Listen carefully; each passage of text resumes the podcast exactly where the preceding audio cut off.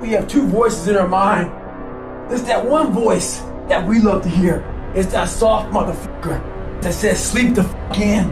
It's okay. Well, there's another motherfucking voice that wakes you up in the middle of the night.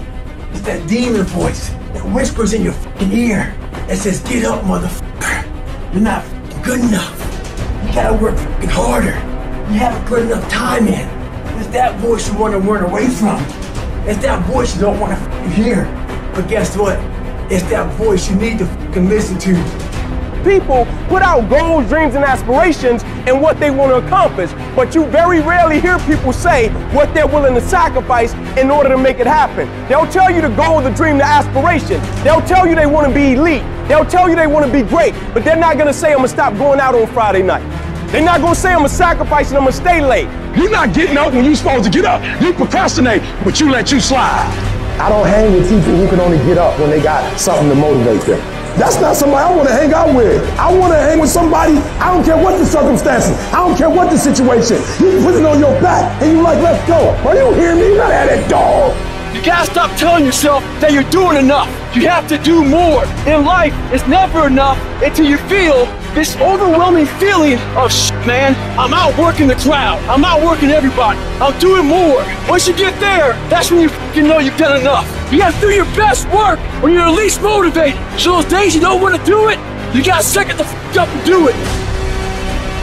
At some point in your life, give every single thing you got. A true dog mentality is not enough you made to the NFL. Be the f***ing MVP. It's not enough you ran a 5K.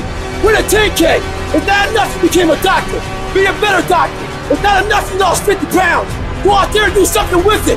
Never do the bare minimum. Be different. Try to be 10% better than you were last week. So if you run at 30 miles a week, run 33.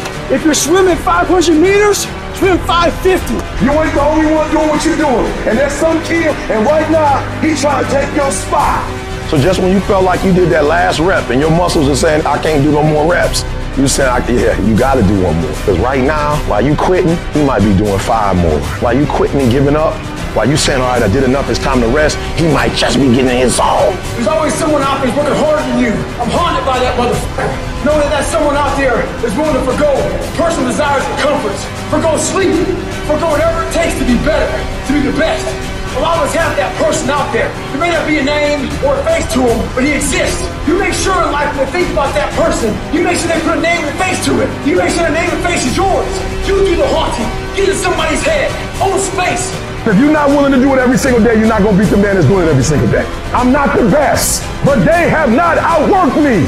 I'm not the best. I'm a beast. And oftentimes when you're going up against other beasts, sometimes they just want it more than you want it. They're not more talented than you. They just know what they're out there for. You got to find something within, and that's got to push you, and that's got to drive you. And when you find your why, you find a way to make it happen. In those times when you want to quit, you make sure you remember all those times, and hours, and days you sacrificed to be the best.